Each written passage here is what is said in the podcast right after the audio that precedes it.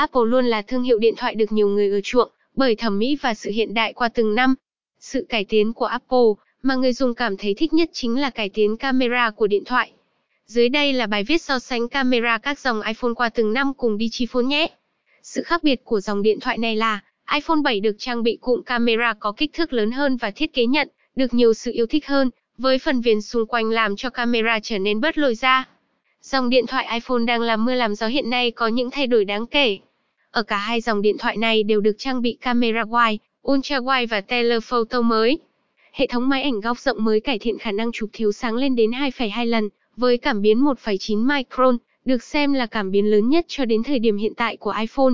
Nhìn chung, đã có sự thay đổi lớn về camera của các dòng iPhone qua từng năm, tạo nên những sự kiện lịch sử đánh dấu từng bước chuyển mình của nhãn hàng Apple. Với bài so sánh camera các dòng iPhone phía trên, Digiphone hy vọng có thể giúp bạn có thêm nhiều thông tin, cũng như cái nhìn khác về từng chế độ nâng cấp cải tiến mới của các dòng điện thoại iPhone.